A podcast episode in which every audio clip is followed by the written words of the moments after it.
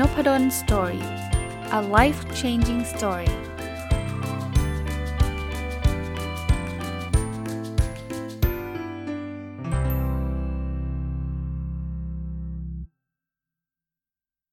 สวัสดีครับ ยินดีต้อนรับเข้าสู่นพดล Story Podcast นะครับ วันนี้เอาหนังสืออีกเล่มหนึ่งที่เป็นภาษาอังกฤษที่เพิ่งอ่านจบนะครับ มารีวิวให้ฟังนะครับ หนังสือชื่อว่า How to Thrive in the Virtual Workplace นะครับ เขียนโดยคุณ Robert Glazer กับคุณ Mick Sloan นะก็ซื้อมาสักระยะหนึ่งแล้วนะครับ จาก Kinokuniya นะฮะหนังสือเล่มนี้เนี่ยซื้อเพราะชื่อเลย เพราะว่าชื่อมันบอกว่าจะทำยังไงให้เราประสบความสำเร็จกับการทำงานที่เป็น virtual workplace อะก็คือเหมือนคล้ายๆ work from home นี่แหละ ทำไมถึงซื้อ เพราะว่าตอนนี้ 100%ผม work from home นะ แล้วผมก็คิดว่าหลาย ๆ คนณขณะนี้เนี่ยก็ work from home กันซะส่วนใหญ่นะครับโดยเฉพาะในกรุงเทพก็แล้วกันนะครับ ก็อ่านแล้วได้ไอเดียดีๆ อยากจะนำมาแชร์นะครับเผื่อจะเป็นประโยชน์กับหลาย ๆ คนนะหนังสือเนี่ยจะ split หรือแบ่งออกมาเป็น2 2 part นะครับ part แรกเนี่ยคือมุมมองของพนักงานนะครับ กับ part สองนี่คือมุมมองขององค์กร คือหนังสือเล่มนี้เนี่ยเหมาะกับทั้ง 2 กลุ่มเลย กลุ่มพนักงานคือ work from home เราต้องทำอะไรบ้างนะ กับกลุ่มที่เป็นองค์กรที่อยากจะทำให้ work from home มันประสบความสำเร็จเนี่ยองค์กรจะต้องทำอะไรบ้างนะครับ ก็เริ่มต้นจากพาร์ทที่ 1 ก่อนนะครับ ในมุมมองของพนักงานก่อนว่า มันมีทิปส์มันมีเทคนิคอะไรที่อยากจะนำมาเล่าให้ฟังนำมาแชร์นะครับ เริ่มต้นจากพนักงานก่อนนะ ก็อย่างนี้ครับ มันมีบทแรกชื่อ remote working what it's all about นะเขาก็เล่าให้ฟังถึงความจำเป็นที่เริ่มมีตั้งแต่มีโควิด -19 นะ มันก็มีการทำงานจากที่บ้าน หรือที่ไหนก็แล้วแต่นะครับ เขาก็บอกว่าเราก็ต้องมี foundation ให้ชัดเจนว่า foundation คือพื้นให้ชัดเจนว่า เออ มันจะต้องเตรียมตัวยังไงนะ เรื่องแรกที่หลายคนน่าจะต้องคุ้นเคยก็คือเรื่องเทคโนโลยีนะ คือการ work from home เนี่ยมัน connect ได้ด้วยเทคโนโลยีนะครับเขาก็ไล่เรียงมาตั้งแต่ว่าคุณมีคอมพิวเตอร์ไหมคอมพิวเตอร์เนี่ยคุณจะต้องลง operating system เป็นยังไงนะครับ จะเป็น Windows หรือจะเป็นอะไรก็ตาม เขาลงรายละเอียดถึงกับขนาดความเร็วนะอินเทอร์เน็ตต่างๆเนี่ยคุณจะต้องมีความเร็วมากเพียงพอนะครับมอนิเตอร์อะจอใหญ่จอเล็กอารมณ์นั้นนะครับ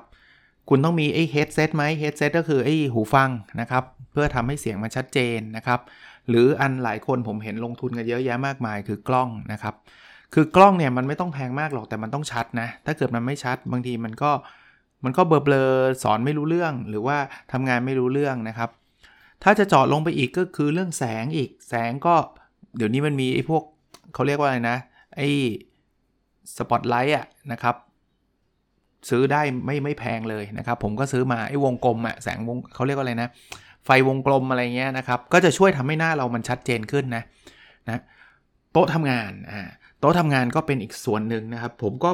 ก็เพิ่งซื้อมานะครับจริงๆ ก็ซื้อมาตั้งแต่ work from home ปีที่แล้วแหละ แต่ว่าโต๊ะนี้ไม่เคยมีอยู่ในบ้านแต่มันต้องใช้นะเขาพูดไปถึงแม้กระทั่ง professional background background ก็คือข้างหลังอะ คือจริงๆเดี๋ยวนี้เนี่ยถ้าเกิดใครใช้ Zoom หรือ Microsoft Teams หรือ WebEx เนี่ยเขาก็จะมีการสร้าง virtual background ได้นะ แต่บางทีพอสร้างมาแล้วมันก็อาจจะทำให้ เวลาเราจะโชว์หนังสือโชว์รูปภาพอะไรมันอาจจะไม่ชัดนะ แต่ถ้าเกิดมี background ที่มันเป็นสีเขียว เคยเห็น green screen ไหมครับ อย่างนั้นเนี่ยก็จะชัดขึ้นนะครับ มันก็ทำให้ภาพมันคมขึ้น หรือหรือจะเป็น background แบบเป็นบ้านเราเลยนะแต่เราก็ต้องเลือกนะครับ ลงไปถึงเรื่องของ แว่นตานะเพื่อป้องกันไอ้พวกแสงสีฟ้าที่ออกจากจอ เพราะฉะนั้นเนี่ยในบทนี้จะเป็นคล้ายๆเป็นเช็คลิสต์เลยครับนะว่าเราต้องเตรียมพร้อมเตรียมตัวยังไงนะครับคราวนี้มาถึงบทที่ 2 ครับ getting the most out of remote work เอาละเทคโนโลยีเราพร้อมแล้วคอมพร้อมไฟพร้อม กล้องพร้อมเฮดเซตพร้อมนะครับหูฟังพร้อมอะไรทุกอย่างนะครับอย่างแรกที่เขาบอกก็คือ เราจะต้องตั้ง expectation ให้ดี ว่าเราจะทำอะไร นะเรามีความคาดหวังคาดหมายที่จะทำอะไรนะครับเอ่อถ้าเราอย่างผมผมยกตัวอย่าง expectation แล้วกันนะครับ เช่นเขาบอก ask question ask for help and ask for clarity นะคือเวลาเราได้รับคำสั่งหรือให้ทำอะไรอย่างเงี้ยบางทีถ้ามันไม่ชัดเจนเนี่ยเราต้องถามนะอย่างเงี้ยคือ expectation นะครับ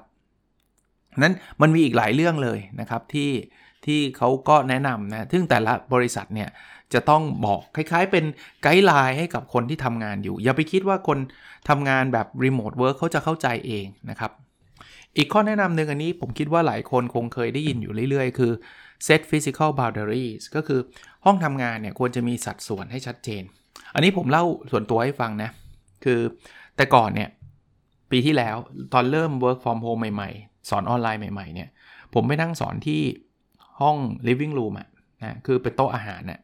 แล้วก็ทานอาหารเสร็จก็ตั้งคอมตวงใส่กล้องไปแล้วก็สอนสอนสอนสอนไม่เวิร์คครับ เพราะว่ามันไปทำทำลาย จะเรียกว่าอะไรเดียมันไม่มี physical boundary อย่างหนึ่งนะ ก็คือมันไม่มีขอบเขตอะมันเป็นห้อง living room นึกออกไหมทุกคนก็จะจะใช้ห้องนั้นร่วมกันน่ะแล้วสิ่งที่มันเกิดขึ้นคือมันไปทำลายชีวิตประจำวันของคนอื่นเนี่ยเพราะว่าผมสอนเนี่ยเขาก็เล่นเสียงดังไม่ได้อะลูกเนี่ย บางทีมันว่างเขาว่างใช่ไหมวันเสาร์อาทิตย์เนี่ยเขาก็อยากจะแบบดูทีวีเขาก็อยากจะดู YouTube คุยกันอะไรเงี้ยถ้าผมสอนเขาต้องเงียบหมดเลย เขาก็บอกเขาอึดอัดมากเลยนะในมุมของผมเองเนี่ยผมก็แยกแยะไม่ออกเลยว่าเวลาไหนคือเวลางาน เวลาไหนคือเวลาคุยเล่นพักผ่อนพอมันแยกไม่ออกเชื่อไหมมันเกิดความเครียดขึ้นมาเฉยๆอะ่ะคือแต่ก่อนเนี่ยเวลากลับถึงบ้านเนี่ยรู้สึกถึงความรีแลกซ์ระดับหนึ่งนะ ก็อาจจะไม่ได้รีแลกซ์อะไรมากมาย แต่ว่ามันมันมันมีบาวเดอรี่ชัดเจนว่า อันนี้บ้านอันนี้ที่ทำงานใช่ไหมแต่ตอนนี้เนี่ยมันเหมือนที่ทำงานมันกลืนไปกับบ้าน ผมสนับสนุนเพราะตอนหลังผมแยกขึ้นมานะมาใช้ห้องข้างบนเป็น station ของผมนะจริงๆ ไม่จำเป็นต้องเป็นห้องก็ได้นะ เป็นสัดส่วนอันนึงอะ่ะที่มันแยกกับจากที่อื่นออกมาชัดเจน เดี๋ยวนี้เวลาทำงานก็คือเหมือนกับตอนเช้าเลยว่า ผมพ่อ ผมก็บอกลูกนะพ่อพ่อไปทำงานแล้วนะ แต่ว่าถ้าเป็นแต่ก่อนก็คือเวลาลูกปิดเทอมเนี่ยพ่อไปทำงานคือพ่อต้องขับรถออกไป อันนี้คือพ่อเดินขึ้นชั้น2นะครับแล้วก็อยู่ชั้น2จนกระทั่งสอนเสร็จพอถึงเวลาก็ลงมากินข้าวข้างล่างนะมันก็ความรู้สึกต่างกันนะ ถ้าใครทดลองทำแล้วท่านจะจะเห็นภาพนะว่า เวลาเราลงมาข้างล่างมันเหมือนได้พักจริงๆเลยซึ่งแต่ก่อนไม่ได้รู้สึกแบบนั้นถึงสอนเสร็จแล้วยังรู้สึกเหนื่อยอยู่เลยเพราะว่า ไอ้ไอ้ boundary มันไม่มี boundary คือขอบเขตมันไม่มีไงมันไม่รู้ว่าที่ตรงนี้คือที่พักกับที่ตรงนี้คือที่ทำงานเนี่ยตอนนี้ทำแบบนี้ดีมากนะข้อแนะนำหนังสืออันถัดไปคือ keep schedule อันนี้ก็เหมือนกัน keep schedule คือเวลาทำงานเวลางานคือเวลางาน เวลาพักคือเวลาพัก คือเวลาอยู่บ้านเนี่ยมันมันยากตรงนี้ครับเพราะว่าเราไม่รู้ว่าไหนพักกันไหนงานไงทำอีเหละเขละขละไปเรื่อยๆ แล้วเชื่อไหมครับ บางทีทำงานหนักกว่าเดิม burnout กว่าเดิมอีก เพราะว่า มันสามทุ่มก็ยังนั่งทำอยู่สี่ทุ่มก็ยังนั่งทำอยู่ เดี๋ยวนี้ผมผม set set schedule ไว้ชัดเจนนะครับ คือถ้าเกิดผมลงไปข้างล่างอย่างอะ schedule ปกติผมนะ ตอนเช้าผมสอน9ก้าโมงเพราะฉะนั้นเนี่ยไม่สอนก็ประชุมอะน้อยครั้งที่จะมี8ปดโมงก็มีเหมือนกันนะเมื่อวานก็สอน8ปดครึ่งแต่ว่าเอาเป็นว่าส่วนใหญ่คือ9ก้าโมงเนี่ยผมตื่นเช้ามาเนี่ยตอนเช้าก็จะออกกำลังกาย หรือถ้าไม่มีเวลาออกกำลังกายเพราะว่าบางทีตื่นสายหน่อยเนี่ยก็จะจะทานข้าวเตรียมตัวขึ้นไป พอสอนเนี่ยเก้าโมงถึงเที่ยงเลย หรือประชุมก็แล้วแต่นะนี่คือวันวันเวลาปกติเลยนะครับพอ9ก้าโมงเก้าโมงถึงเที่ยงเนี่ยเที่ยงถึงบ่ายผมพักทานข้าว ก็เดินลงมาข้างล่างแล้วก็ทานข้าวสเกดูเป็นแบบนี้บ่ายโมงก็จะมีงานอีกนะครับงานก็อาจจะเป็นสอนต่ออีกเซกชันหนึ่งหรือจะเป็นเรื่องของการประชุมนะครับ หรือไม่ใช่สอนไม่ใช่ประชุม ผมก็จะมานั่งทำงานวิจัย เขียนบทความตอบอีเมล ผมจะเลิกงานมาสัก4ี่โมงสี่โมงครึ่งนะครับโดยโดยเฉลี่ยนะบางทีมันก็อาจจะมีเกินเลยแต่ว่าโดยเฉลี่ยนะพอ4ี่โมงสี่โมงครึ่งเนี่ยก็จะได้เวลาที่เราจะลงไปข้างล่างก็พักผ่อนละก็อาจจะไปเดินกับคุณคุณคุณแม่นะครับในหมู่บ้านหรือว่าอาจจะออกกำลังกายตอนเย็นหรืออะไรก็ว่าไปนะครับ อันนี้คืออ keep schedule นะเขาพูดถึงเรื่องของอ การจัดการเรื่อง inbox ของเรานะครับ ตอบอีเมลไม่ใช่ว่าตอบมัน 24 ชั่วโมงไม่ใช่นะครับ ก็เราต้องมีเวลานะเขาเขาพูดถึงแม้กระทั่งทำให้ time blocking อะเวลานี้ช่วงนี้จะเป็นช่วงในการตอบอีเมลนะครับ อีกเรื่องที่สำคัญคือจัดการเรื่อง energy ของเรานะ energy ก็คือแรงหรือพลังส่วนตัวของเรานะ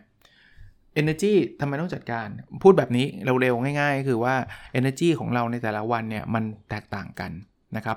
เพราะฉะนั้นเนี่ยอย่างอย่างในหนังสือก็เขียนนะ ตัวผมก็ทำนะ งานที่มันต้องใช้ energy เยอะๆเนี่ยทำตอนเช้าจะมีแรงมากกว่า เอาเป็นว่าคนส่วนใหญ่แล้วกันนะ บางคนอาจจะบอกไม่จริง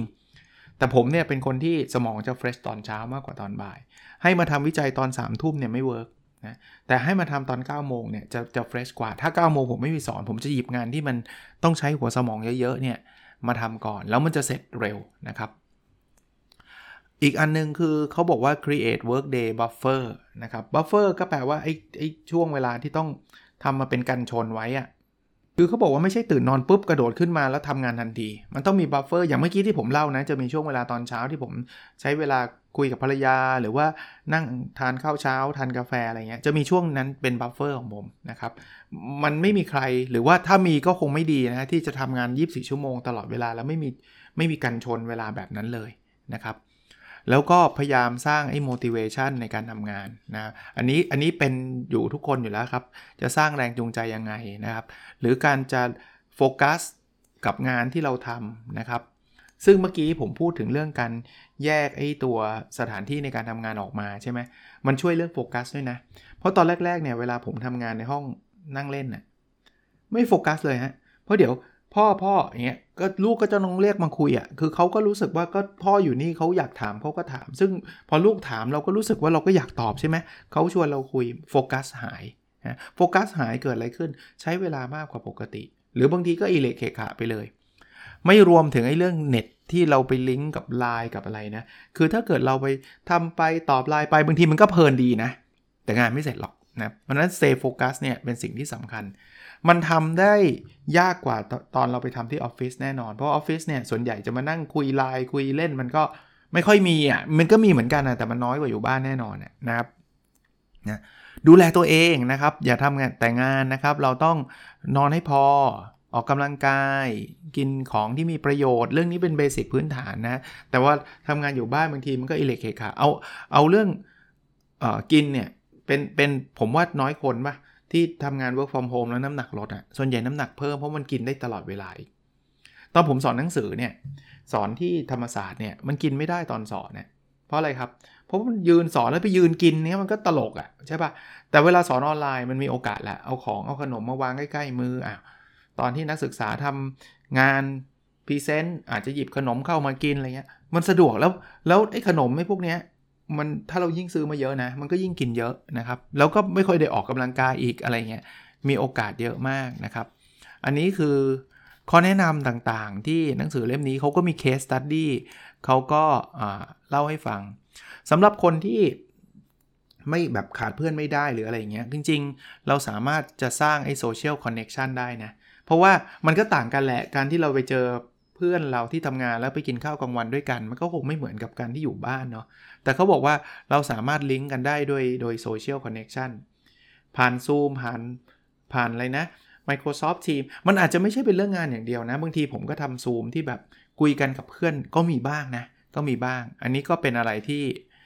เป็นประเด็นที่น่าสนใจ คนที่เป็น extrovert กับ introvert ก็จะมีความแตกต่างกันในเรื่องนี้ ก็ส่วนใหญ่คนที่เดือดร้อนมาก กลุ่มแรกก็คือ extrovert ที่เขาต้องการไปสังคมไปพบปะ ซึ่งเดี๋ยวนี้มันโควิด -19 มันก็ทำได้ลำบากใช่ไหม introvert ใหม่ๆ ก็อาจจะรู้สึกสบายหน่อย เพราะว่าก็ดีอยู่แล้วฉันอยากอยู่บ้านอยู่แล้ว แต่พอเอาก็จริงไม่ใช่ว่า introvert จะไม่ส่งผลกระทบเลยนะ คนเราเนี่ยไม่ว่าจะเป็น introvert หรือ extrovert เราก็ต้องการเพื่อนนะครับ นั้นก็ใช้โซเชียลคอนเน็ชันกันนะครับผ่านผ่านมีเดียต่างๆที่มีนะครับเขามีการเล่าถึงเรื่องของการเปิดวิดีโอ เปิดคลิป เปิดอะไรซึ่งเราคงใช้กันได้เป็นอยู่แล้วนะฮะ แล้วก็มันจะส่งผลยังไงกับการเรียนรู้กับอะไรอย่างเงี้ยนะครับ ก็ก็ก็มีทั้งข้อดีข้อเสียนะ คือเปิดวิดีโอเวลาเราประชุมมันก็ดีอย่างหนึ่งคือมันมี interaction มากกว่าไม่เปิดอะอย่างผมสอนหนังสือเนี่ยผมไม่ได้บังคับนักศึกษาผมเปิดกล้องนะ เหตุผลเพราะเพราะผมจะพูดถึงข้อเสียที่กำลังจะพูดคือบางคนไม่พร้อมที่จะเปิด ผมเข้าใจนะครับ เพราะว่าบ้านบางคนเขาก็รู้สึกเขาอาย หรือว่าชุดบางชุดเขาก็รู้สึกว่าเขาไม่อยากให้เพื่อนเห็นนะชุดนี้เขาไม่ได้เตรียมมา คือถ้าเกิดจะเปิดกล้องเขาต้องบางทีเขาก็อยากสวยอยากหล่อใช่ไหมไม่อยากใส่ชุดนอนอะไรเงี้ยนะแต่ว่าผมไม่ได้บังคับ พอไม่บังคับสิ่งที่มันหายไปคือ interaction แบบเห็นหน้า คือได้ยินเสียงเขานะ แต่ว่าหน้าอาจจะไม่ค่อยเห็นนะครับ หนังสือเล่มนี้เขาก็บอกว่าการการทำ work from home เนี่ยบางทีมันอาจจะ เปิดโลกขึ้นมานะทำให้งานต่อไปเนี่ยเราไม่จำเป็นต้องอยู่ที่ประเทศใดประเทศหนึ่งละคุณรับงานของอเมริกามาทำที่ไทยก็อาจจะได้ใช่ไหมอยู่เมืองไทยเนี่ยทำงานที่อเมริกาได้เลย เพราะว่าเรา work from home กันได้แล้วไงแล้วโลกมันก็เปิดขึ้นเนาะแต่แต่ก็ต้องระวังเรื่องของ work life balance ให้ดี เพราะว่ามันจะมาเกินกินหมดครับ แล้วปกติที่ผมเคยพูดนะ work มันจะกิน life ซะด้วยนะครับ จริงๆแล้ว pandemic ไอ้โควิด -19 ที่มันเกิดแพร่กระจายเนี่ย มันเป็นตัวกระตุ้นทำให้เกิดการ work from home หรือที่เราเรียกว่า remote work เนี่ย มาก ๆ เลยอะผมว่านะ จะจะจะเรียกว่าเป็น เป็นโอกาสและอุปสรรคก็ได้นะ อุปสรรคก็คือเราไม่เคยชินกับเรื่องนี้ เราก็ต้องพัฒนาปรับปรุงให้ดีขึ้น แต่มันเป็นโอกาสของพนักงานหลาย ๆ คนที่แต่ก่อนแบบ ฉันอยากทำงานต่างประเทศ อยากได้เงินเดือนต่างประเทศ อย่างเงี้ยผมยกตัวอย่างนะ มันยากจังเลยอะ่ะ ที่เราจะต้องแบบว่าย้ายที่อยู่ไปอยู่ที่นิวยอร์กแล้วก็ไปหางานทำที่นิวยอร์กผมว่ามันยาก แต่ต่อไปเนี้ยถ้าใครภาษาได้นะ ผมว่าเริ่มง่ายขึ้นแล้วนะ ผมว่าเดี๋ยวต่อไปเนี่ย มันจะมีงานที่มัน work from home แบบนี้offer ลองลองไป search ดูก็ได้นะครับ ผมว่ามีแล้วด้วย ที่เขาจะจ้างคนไทยอยู่ประเทศไทยนี่แหละทำงานในสิ่งที่เขาต้องการ โดยที่เขาไม่จำเป็นต้องมี มาออกวีซ่าให้เรามาลงทุน recruit เราแล้วต้องไปปรับตัวอยู่ที่นู่นอะไรเงี้ยนี่คือการเปิดโลกนะในมุมของอาจารย์เองผมคิดว่าเอาส่วนตัวนะเดี๋ยวนี้ผมเชิญอาจารย์ต่างประเทศเนี่ยง่ายมากเลยเพราะอาจารย์เขา willing to share นะเพราะว่าเขาไม่ต้องเดินทางอะไรเลยครับเขาก็แค่เปิดกล้อง แล้วตอนนี้ทุกคนก็เชี่ยวชาญการสอนผ่านกล้องกันหมดเลย ผมว่าอันนี้เป็น opportunity อันหนึ่งที่ลอง explore ดูนะฮะ มันอาจจะทำให้เกิดอะไรหลาย ๆ อย่างเกิดขึ้นโดยที่เราไม่ไม่ไม่ได้คิดอะโลกมันจะแคบวิ่งเข้าหากันมากขึ้น แล้วด้วย pandemic เนี่ยการเดินทางมันมันมันยากอยู่แล้วอะมันก็เป็นความจำเป็นที่จะต้องเกิดสิ่งนี้ขึ้นนะก็นี่เป็น part แรกนะครับ เดี๋ยวพรุ่งนี้ผมมา part สอง part สองจะพูดถึงเรื่องของการ set organization เลย สมมุติว่าท่านเป็นเจ้าของ SME แล้วท่านอยากที่จะให้พนักงานท่านเนี่ยทำงานทางไกล มันมี concern อะไรบ้างที่ท่านต้องระมัดระวัง ท่านต้องเออเริ่มต้นให้ถูกต้องนะครับ ก็เป็นหนังสือที่ผมอ่านแล้วชอบนะ ผมว่ามันให้ไอเดียหลาย ๆ ข้อที่บางทีผมก็นึกไม่ถึงนะครับ ก็เดี๋ยวจะเอามาฝากนะเรื่องโควิดก็เช่นเดิมนะครับ ตอนนี้ก็อาจจะเป็นเทศกาลของการที่เราจะไปฉีดวัคซีนกันนะ ตอนนี้จองกันแบบโอ้โหแค่จองก็เหนื่อยแล้วอะนะครับ แต่มันเป็นชีวิตอะนะครับ เพราะนั้นก็พยายามกันให้เต็มที่แต่ระหว่างนั้นนะ ถึงแม้ว่าใครฉีดแล้วเนี่ยนะต้องระวังนะครับ มันมันแพร่ได้มันติดได้ ถึงแม้ว่าฉีดแล้วมีหลายท่านที่เป็นคุณหมอก็บอกว่ามันไม่ถึงกับเสียชีวิต หรือว่าเป็นอาการหนักก็ดีครับ แต่มันอาจจะแพร่ให้ยังคนยังไม่ฉีด สิ่งที่ผมกลัวคือช่วงนี้แหละ คือคนฉีดแล้วก็กาดตกเลย เพราะว่าเราไม่เป็นไรแล้ว แต่ว่าพอกาดตกมันก็แพร่เยอะนะจำนวนคนติดอาจจะเยอะขึ้นด้วย ทั้งๆที่เราฉีดไปเยอะขึ้นเนี่ย ถ้ามันไม่เยอะพอเนี่ยผมคิดว่าจำนวนคนติดยังไม่ลดเผลอๆเพิ่มด้วยเพราะว่าคนที่ฉีดแล้วจะเบาใจไงเขาก็จะไม่ใส่หน้ากากไม่ล้างมืออะไรมากมายเนี่ยคือต้องกลับมาเหมือนเดิมนะครับ ถึงท่านฉีดแล้วนะใส่หน้ากากล้างมือ แล้วก็โซเชียลดิสแทนยังคงต้องทำอยู่นะจนกระทั่งเราเกิดเฮ herd immunity อะก็คือทุกคนฉีดกันหมดนะครับ โอเคนะครับ หวังว่าจะเป็นประโยชน์นะครับ แล้วเราพบกันในสดถัดไปนะครับ สวัสดีครับ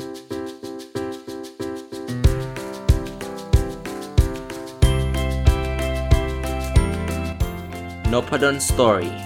a life changing story